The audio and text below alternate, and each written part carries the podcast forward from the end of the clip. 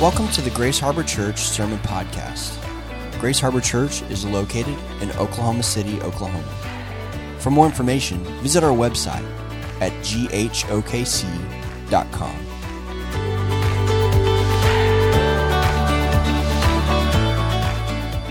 All right, yeah, we're going to be looking at 2 Timothy 1. Um, I did uh, bring a few slides to share with you all this morning, uh, just to kind of introduce my family, introduce myself, and then also just kind of learn a little bit about my heart. It's going to also come play into the sermon this morning. Um, this is my family. Uh, Hayden's 12, Kellen is 10, and Brooks is 8. That's my wife of 13 years, Kinsey. And then this next slide is just uh, our family. We love baseball. Our kids play a lot of baseball, so that's our youngest. He won a little championship, so we spent a lot of time doing that. Uh, wife and kids uh, weren't feeling too good. There's two not feeling too good, so they weren't here this morning. Uh, this next slide. This next slide was uh, really dear to my heart. It's in India, a very remote part of India. Um, it's not even actually considered a part of India. Uh, it was at a Christian school, but there was open air to be able to preach, and there was Muslims and, and, and a bunch of different faiths and religions all around. And so got to do this open air preaching. There was actually 5,000 kids um, and from, from you know, uh, grade school all the way up to, to seniors here and uh, uh, 12th grade. And uh, we saw 500 salvations that day. Uh, it was just a really neat thing. I can't explain it. Uh, wasn't even supposed to preach. Walked up with the guy that we're working with, and he said, Need someone to share a testimony and someone to preach.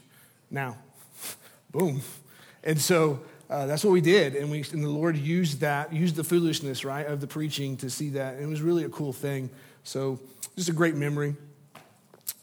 Um, this, these men here are probably some of the most dear men to my life, in my life. Um, if I could, if my kids in a certain age, if, if, if it was doable and we could do it, um, given their ages, it makes it a little more difficult with the culture. But we'd probably live in India. We'd probably move over there because we love the people, love working with them over there. But this is um, a group of village pastors and a couple guys that I took over there with me, and uh, I usually disciple and train up some guys and take them with me to go to India, and we teach doctrine and theology. We spend at least six months, uh, maybe eight months of, of, of, going through and teaching and them uh, implementing it and teaching it, and then when they're really comfortable, and then we go over there to do that. Because uh, over there, these men that come to know Christ, they come from the Hindu faith or Muslim, uh, very devoted people to their religion, but once they see the one true God and not just tacking on another God, they see the truth of God's word and how God came down the mountain to them and, and willingly died for them, and it impacts their life in a way that you just cannot imagine, just like it does ours, but it's very real to them. And these men here, a couple of these men can't go back home. We're there teaching them doctrine and theology, but literally, these men, if they go back home, their wives and their family will be murdered and be killed. They're pastors in a village. Uh, one of these guys here was been a pastor since he was 13 years old. He was the only believer in his village, and he goes, "The Lord gave me the word, and I'm to share the word with my village. And so he started sharing and discipling his village and leading them to Christ. Um, there's another man in here that is not there no more. He passed away. Um, he was killed for his faith, um, openly praying in public. There's one man, the man that his face is marked out, is a guy I've spent about five years with discipling. He now lives overseas. Uh, he's a full time missionary raising his kid, uh, brand new baby, six month old baby and two year old son overseas in a 99% all Muslim, radical Muslim area. So, what's cool and why I share this for you with this this morning is because we're going to talk about an unashamed faith and testimony. But also, I wanted you to see these men and just see their life and to get a, a glimpse of men that are literally dying on the front lines for their faith. I know we don't experience that over here too much, but literally in other parts of the world, these men have devoted everything, everything in their entire being to the things of Christ and are persecuted daily. So what's cool too is that, you know, you think about your ministry doesn't go down, right? When the sun comes up, here there the ministry is is is taking place when the sun goes down here it's already taking place over there and so it's a really cool thing that your ministry never ends but also one thing that just encouraged me is these guys, when you're meeting with them, they are just devouring the word, so devoted to the word. And you feel like, why am I here teaching you? Like, you should be teaching me, right? And it's this most humbling experience. But these men are just so humble, so devoted to the word, to their families, and to each other. Great brothers in Christ and disciples. Um, so, you know, as this morning, as we're here preaching, they were there preaching. And what's cool is I know these guys are praying for us today, praying for America, praying for our churches, as we can pray for them as well. Next slide. And so this was a book that we got, we wrote and had, uh, this was just the pastors, only for the pastors could come to this conference. And so it was pastors of second uh, generation or third generation and beyond. So that means is they've started a church and planted three other churches. If you haven't planted three other churches, you're not allowed to come to this conference. You don't qualify. Okay? And so the guy that we worked with over there, as of 2022, has seen over a million house churches planted in India. That's just third generation beyond. That's not the other ones. And so he hasn't tracked those. So these were some men in this local area, very remote area. They traveled uh, eight hours, 10, 12 hours by bus, by train, by putting their thumb out, you, you name it, getting there. Um, there was a bombing that took place in this area at this time, and so we had less men come at this one. Uh, there was a bombing between Muslims and Hindu uh, fighting, and so they were scared to come. Some of them were scared to come, and some couldn't because the train uh, was bombed. And so uh, this was a book that we gave them, and we, we actually had a, it got converted into their language, Assamese. So uh, that was just a cool thing. They were able to now have the book in their language, and so we were taking a picture with that. Uh, this is where they sleep. So they travel those uh, 8 to 10, 12 hours, right? That's a ridicule. I mean, it's hard travels. And then they sleep in this um, barn, essentially. And this is right next to a tea field, uh, cobras and mosquitoes and everything. Uh, if you've ever been over there, you know what I'm talking about. This is what they're, they're sleeping in for three to four days as they've traveled, only bringing probably like a Walmart sack style of extra clothes, maybe one pair of clothes, if that. And they sleep here just to hear the word of God. Uh, this is just some where the food's prepared. Uh, just going to give you a little bit of the culture aspect when it's cooked. Uh, this was a cool time. Uh, we got to travel deep into the jungle and, and share the gospel, and uh, those are elephant tracks. Elephants just came through that night, um, and so it was a real deal. You have to worry about elephants over there. Uh, so that was kind of neat. So, because of the elephants in the area that we're in, they live in tree houses. That is not like a hunting stand in Oklahoma of 12 to 15 feet. That is 40 feet in the air. 50 feet. It is way up there. Built really well. We went up there and I was able to share the gospel um, with this lady. And what's interesting is even the things here, right, our walk with Christ and the way people see us, and there are things they don't see us do, maybe. Um, this lady, we shared the gospel. She wanted to give her life to Christ, but she said, You know what? I've seen some Christians in my village, in village out in, middle, in the village in the middle of nowhere, that didn't depict the things that you're talking about of God. And because of that, I don't know if I want to give my life to that God. So there, you see our testimony, uh, our walk really impacts those around us. Uh, next slide. This is as we traveled up into the mountains of this village. Uh, we went to this very, very remote area and got to uh, visit with these people. They uh, love the, the, Indian culture. I love their hospitality. They would literally give their shirts off their back. They may only have enough food for that night or for that, for that week. Um, you know, that one meal, they may have that, maybe the only meal for that week, and they will literally prepare that for you and give that to you. And uh, just such hospitable, such gracious, such loving people. Um, and so they were really warm to wel- welcome us. This little hut thing back here is just a picture of a man. I think I showed him a picture of him. He was in one of those pictures before. Um, so his church, he had this church, was growing, and then the government came in, saw that it was growing, uh, and said, "Hey, uh, I don't think so. If you want this church to keep going, you owe us, uh, I think, six hundred thousand rupees or something like that." Exchange rate seventy-seven to one there to the U.S. dollar, but he told uh, to go back. He told him that if you don't pay, we're going to burn your church down and we're going to kill your entire family. So he fled.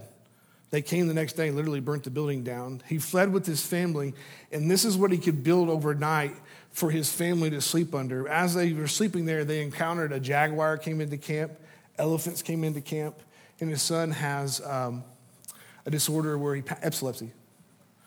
He has epilepsy, epilepsy, however you say that. Uh, anyways, uh, I'm getting it. Uh, but he has it, um, and, uh, and so that's where they had to go live until he could build a more secure um, home. So this is, a, this, this is a group, a village that, so the guy that we work with, there's this really, we work with the lower caste, it's a caste system, and so very poor area. Um, this was an all Muslim village and we were able to go over into this village because of the relationship he built with them because um, he, all the missionaries and different people that came over there were pro- provided clothes for these individuals and helped them. So most of them they were they didn't have clothes. And so by doing that by building that relationship it allowed us to have this door to go in to share share christ with them. Uh, i share this with these two beautiful young girls. Um, the reality is in that culture in that caste system from a certain age from you would wake up in the morning and travel at five o'clock in the morning, and you may see young, um, young, young kids. I'm talking three, four, five years old, not in school, picking up trash. That's their, that's their job.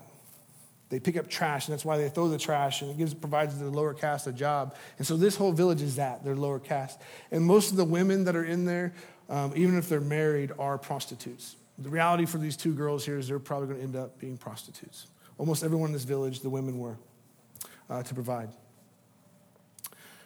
Uh, here's a house church that, not house church, but just a village. They wanted their own little place to go meet out in the middle of nowhere and to have a place to worship their God. Um, just a great move of God was happening in the village. Again, local uh, authorities found out about this, and then this next slide is the reality of what happened four weeks later. And you can move on.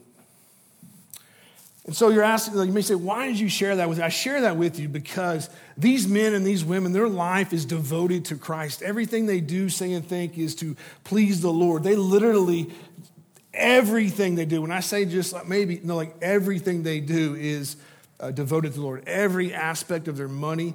Uh, the guy we work with over there before he become a church planter, what he did was devoted over 50% of his salary to go to, towards church planting to support other pastors. He spent his entire vacation time going and sharing the gospel and helping uh, church planters. And so um, I share that with you because we are going to look at 2 Timothy 1 and we're going to talk about unashamed. We're going to talk about the unashamed testimony of Christ, the unashamed testimony of Paul, the unashamed testimony of Timothy. I am uh, very thankful for the time to be here with y'all. Uh, Nathan uh, talked a little bit about our relationship. Your pastor has been such an encouragement to me. Um, him and, and uh, uh Thomas, yeah, Thomas. I was going to say, what's his last name? Mobley? I was going to say Mobley, I thought, but maybe not. Uh, Thomas, yes, Thomas has been such an encouragement. Uh, you have some great, loving pastors that are devoted to you and care for you. And I just want you all to know that. They have been such a blessing to me, and they are um, just humble, super humble, and just have a spirit of, of, of teachable spirit and just loving and so uh, and shepherding i just want you all to know y'all have some great pastors and um, y'all should be very thankful for them. Uh, and again, thanks, Nathan, for having me. But we are going to talk about um, this unashamed testimony in 2 Timothy. And I want you to know this morning, I'm preaching to myself. Uh, this text has impacted me immensely this week.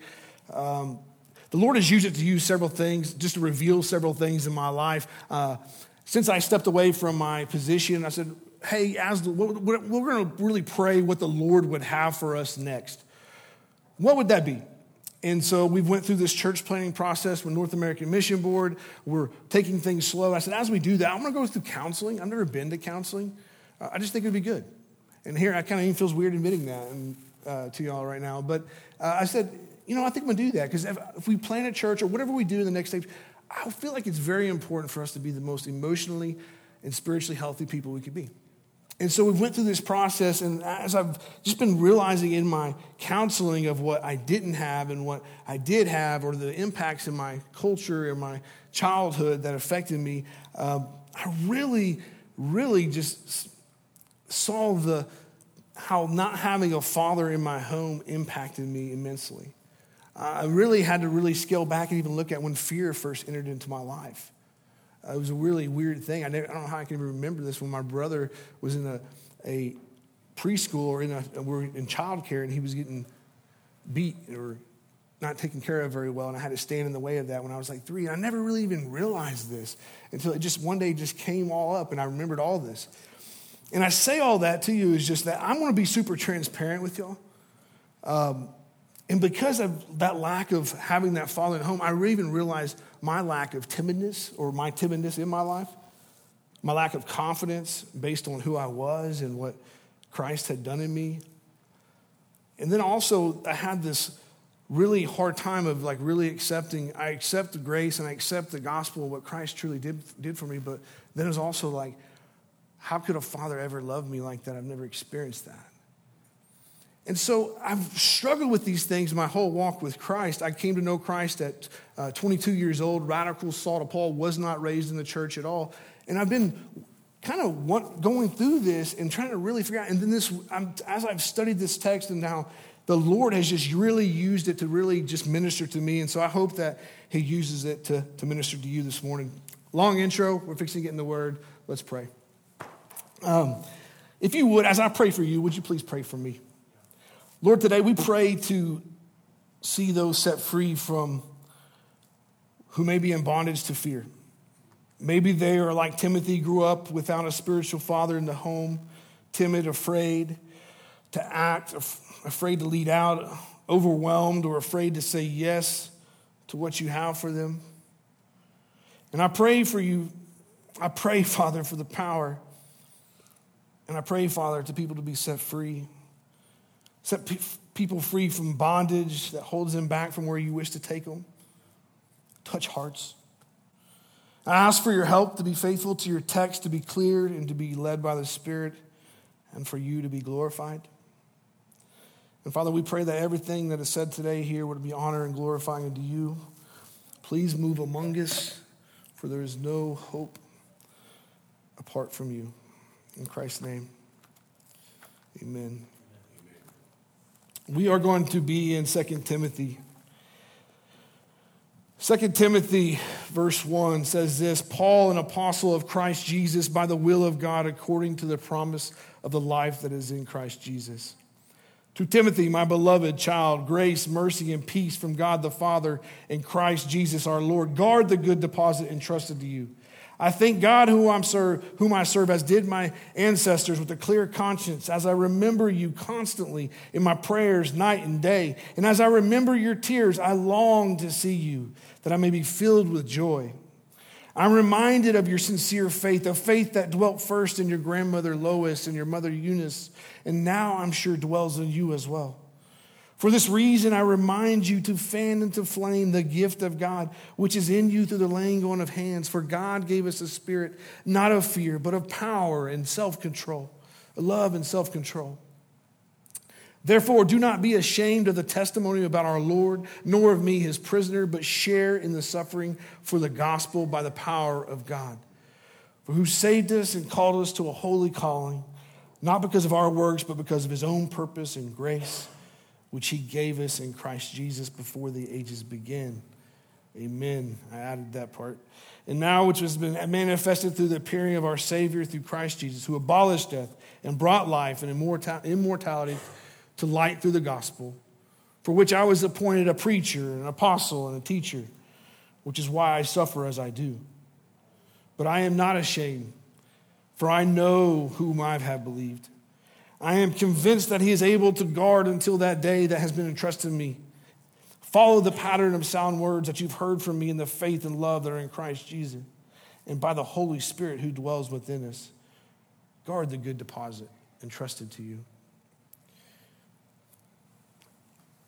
May the Lord, and we see here in the last part of the text, there was, he says there were some men in, in Asia who turned away from him. Then he says of Onesiphorus, who often refreshed me and was not ashamed of my chains. But he arrived in Rome and he searched for me earnestly and he found me. And may the Lord grant him to find mercy from the Lord on that day. And you will know the service that he has rendered to me at Ephesus. So, this book of Timothy is a, is a book of to this young pastor to encourage him and to help him to remember and to be devoted in his faithfulness, teaching. There's even rebuke and there's correction. But Paul is encouraging Timothy who he is in Christ. Not to fret over his age, nor his stature, or bring up or bringing up, but solely and simply on his dependence on Christ. And that above all, the calling in which he has been seen and acknowledged by Paul, the church, and the elders. There's this sense that Timothy is struggling, and Paul is reminding Timothy to hold fast to the word. To hold fast to the word. And he's telling him that the power is going to come through the word, Timothy. It's not based on you and I, but it's based on what God has done. It's based on the power of the word of God.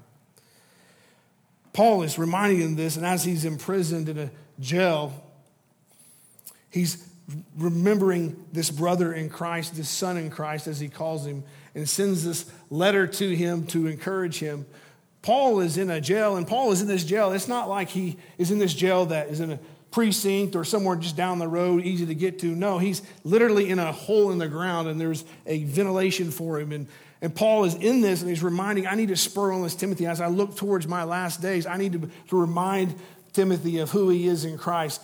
And then you have Onesiphorus, if, I, if I'm saying that right, it's a hard name to say, uh, is comes and looks for him. Literally is literally is just making his way through this place to find Paul in this literally a hole in the ground. And he finds him and he tells Timothy, hey, Onesiphorus, remind, I want you to, to be reminded of what he's done for me. I want you to be reminded that when he comes to you someday, he is a great tool, great asset.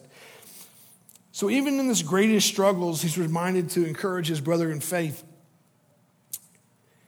And he reminds him of his calling, he reminds him to fan and flame the gift he has. And so we have to ask ourselves, what is the main point of this text? As I was going through this text, what is the main point? The main point in this text is that is seen in 2 Timothy 6 through 10. He says, For the reason I remind you to fan into flame the gift of God, which is in you through the laying on of hands. For God gave us a spirit not of fear, but of power and love and self control. Therefore, do not be ashamed of the testimony about our Lord, nor of me as prisoner, but share in the suffering for the gospel by the power of God who saved us and called us to a holy calling, not because of our works, but because of his own purpose and grace, which he gave us in Christ Jesus before the ages began. He's telling Timothy, Timothy, keep feeding this hot flame, this gift that you've been given by the word of God. And Timothy, I'm telling you, brother, that I remember you. He's saying, I remember who you are. I remember that I remember that your grandma and your mother raised you. I remember as I was there and teaching in, at the church and how I spent years with you and you came to know Christ and the things that you struggled with. I remember these things. He's telling Timothy, Timothy, I remember when I laid hands on you.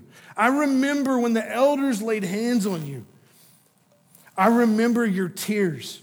He says, I remember you, son. And you may say, well, why are those significant things? Those are significant things. Because here, he, Timothy is obviously struggling with some timidness. He's struggling with um, some reoccurring things in his life. And T- Paul knows this. It's not like it's a one off thing. He literally knows this about him. He spent time with him, he discipled him, he mentored him, he loved him like a father. And so when they departed, you know, a lot of people say, well, they departed and that's why they had tears. I just don't see that in the text. I literally, this man literally spent time with him. You had one of the most influential people in the Bible who wrote the majority of the New Testament laying hands on him and the elders in the church. And there was tears. I've never been to ordination, even my own ordination or any others, where the man didn't cry. And I think that's in the text. That's what Paul is reminding. He's telling him, I remember you, and I remember us acknowledging who you are in Christ, acknowledging the gifts that you have, acknowledging that God would have for you. And Timothy, you're going to get unimaginable power by God. And I believe Timothy weeps.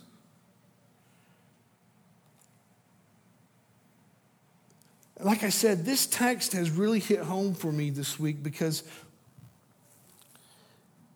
in just looking at Timothy's life and these things that he struggled with, as we saw in the first couple passages that he's reminding him of, there are some things that just jumped out to me. There's some things that, when it comes to the lack of spiritual father in the home and how this was a reminder that something, he literally wrote a letter to him to remind him of the things that he had in Christ. I want to share some statistics with you and why this is so important. When both, both parents are in a Bible study or in addition to Sunday service, when they attend church or Bible study, 72% of their children will attend Sunday school when they're given. This is done by Lifeway Research. This isn't my own stuff in the Barna Research Group. This is what they do 72% of their children are likely to be in church or to attend Sunday school services in church. When only the father attends Sunday school, 55% of the children attend when grown. When only the mother attends Sunday school, 15% of the children attend when grown. When neither parent attends Sunday school, only 6% of children attend when grown. Another survey found that if a child is the first person in the household to come to Christ, to be a Christian, there's a 3.5% probability that everyone else in the, in the household will follow. If the mother is the first to become a Christian, there is a 17% probability that they will become, the household will, become, will follow. Catch this. But when the father is the first, there is a 93% probability that everyone in the household will follow. 93%.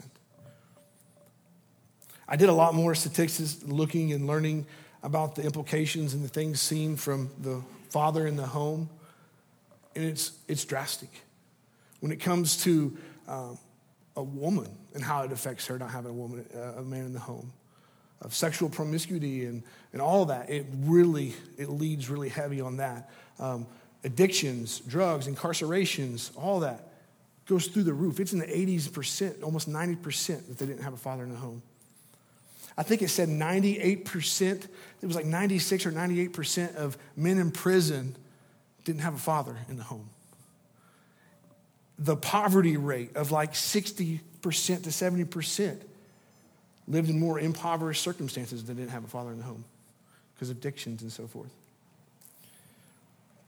And so I asked God, I said, God, what, what would you have me to, to understand about this? And he says to feed the flame, the gift of God that's in you. You are to have this unashamed testimony openly of Christ and to suffer for the gospel. Feed yourself by the word. This is the burden of his entire book to Timothy.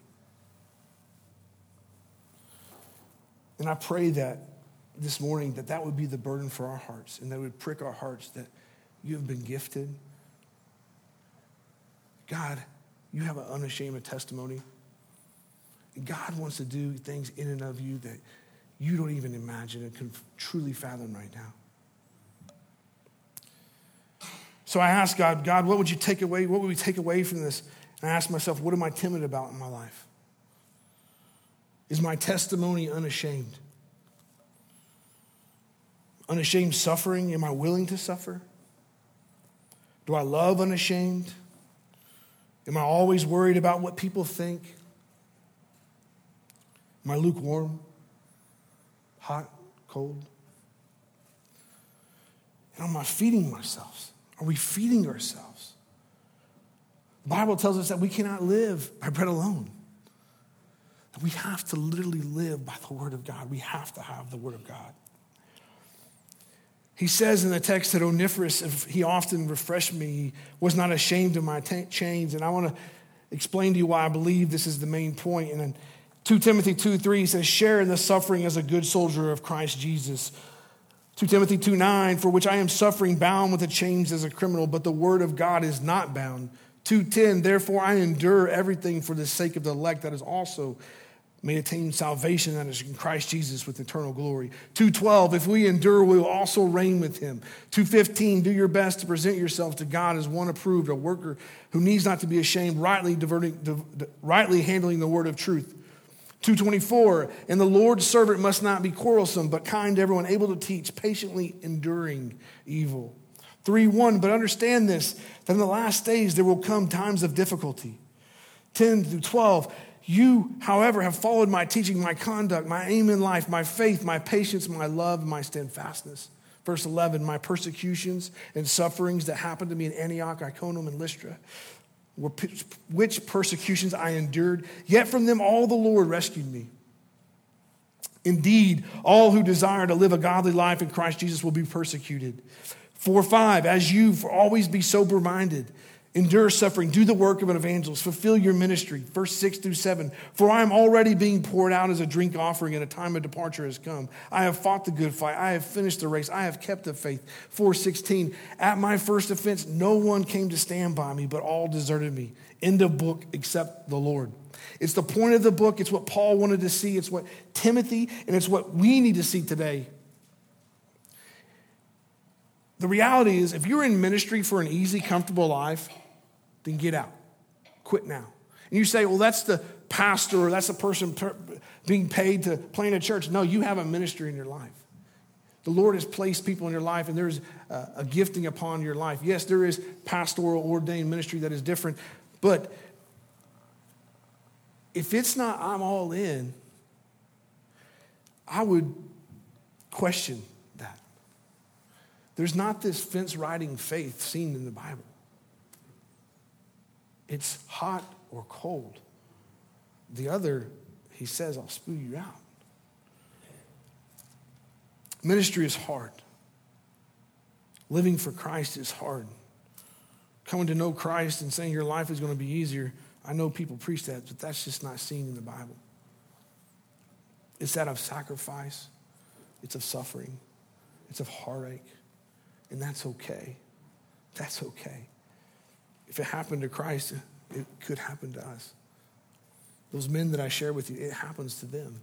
The greatest movement of God is happening in areas with the most persecution.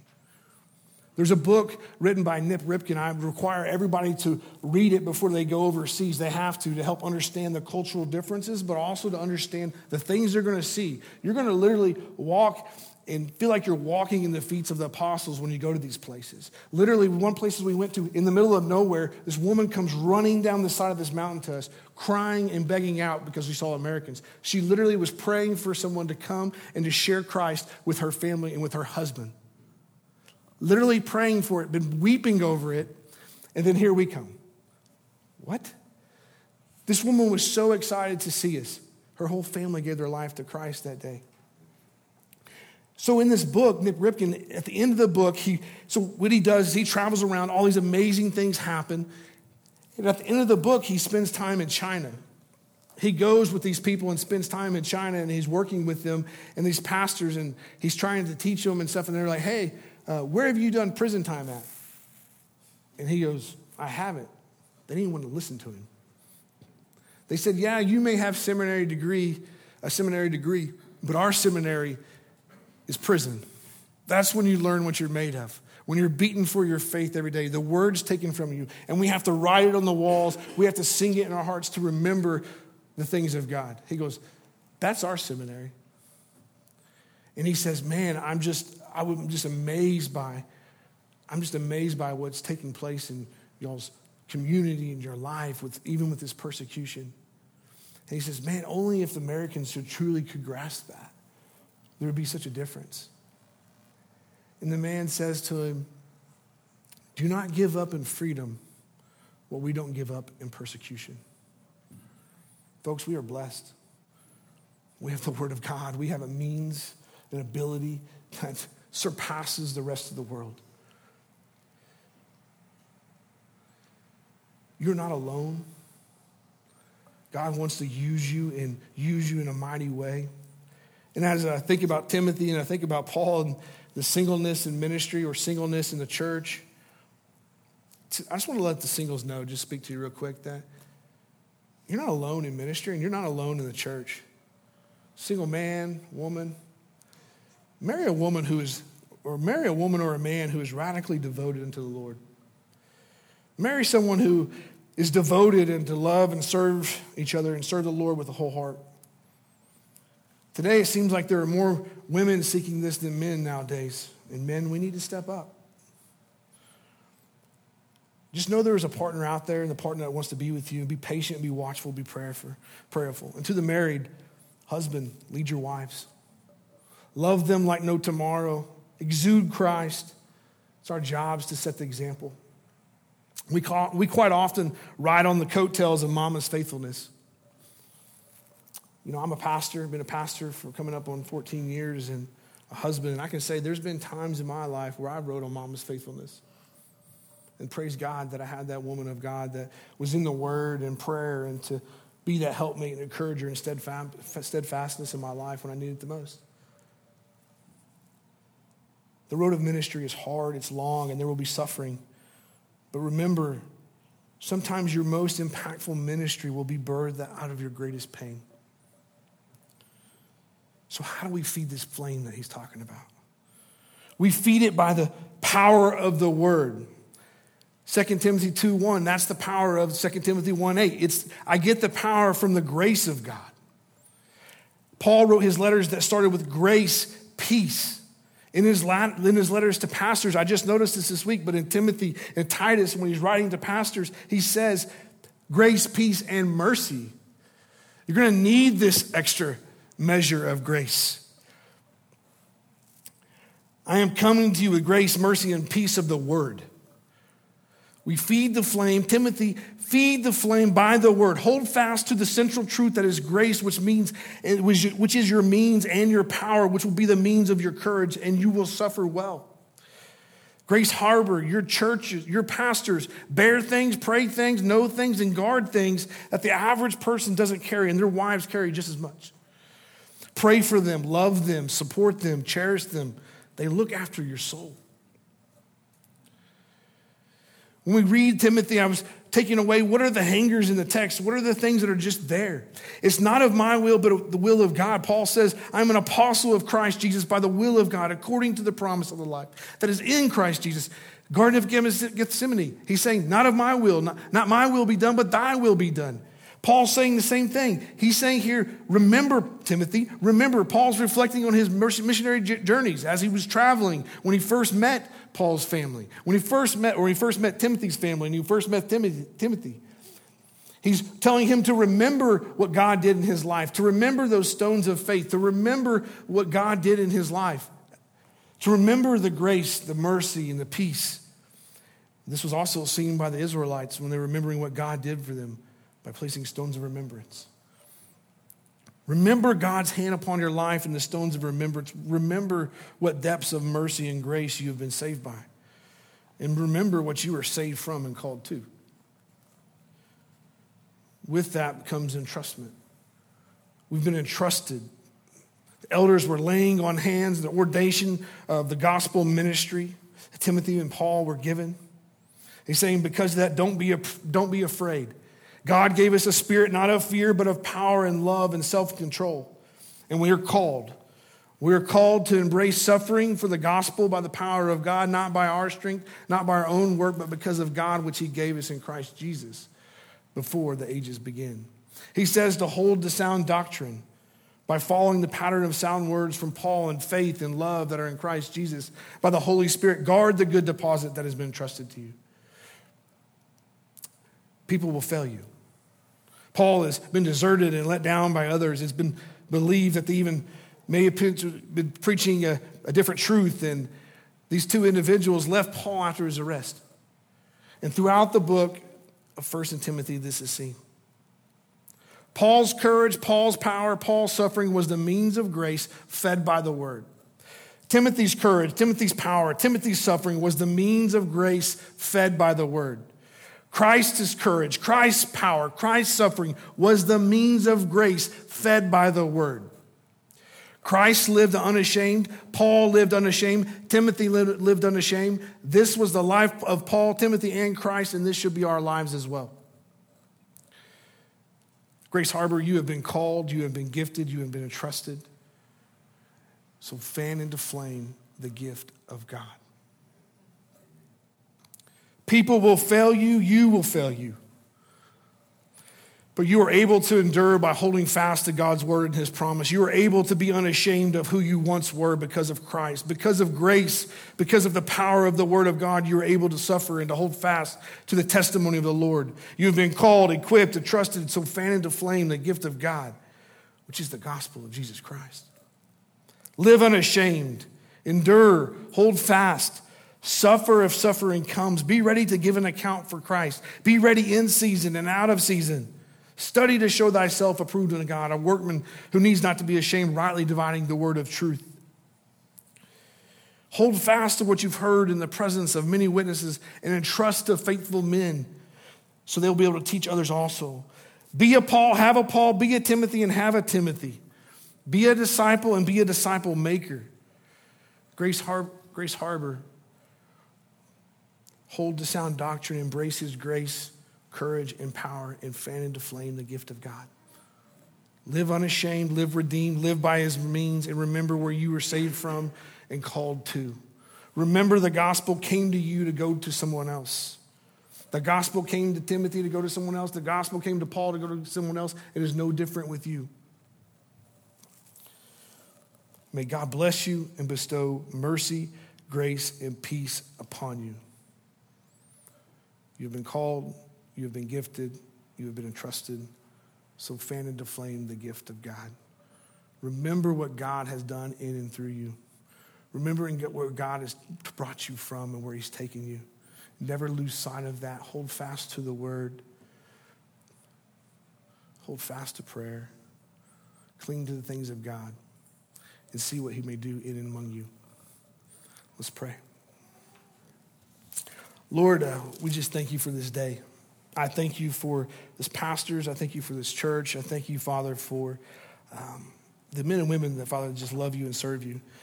Uh, Father God, we, uh, we know that your word is powerful. We know that your word is, is, Father, where all things come from.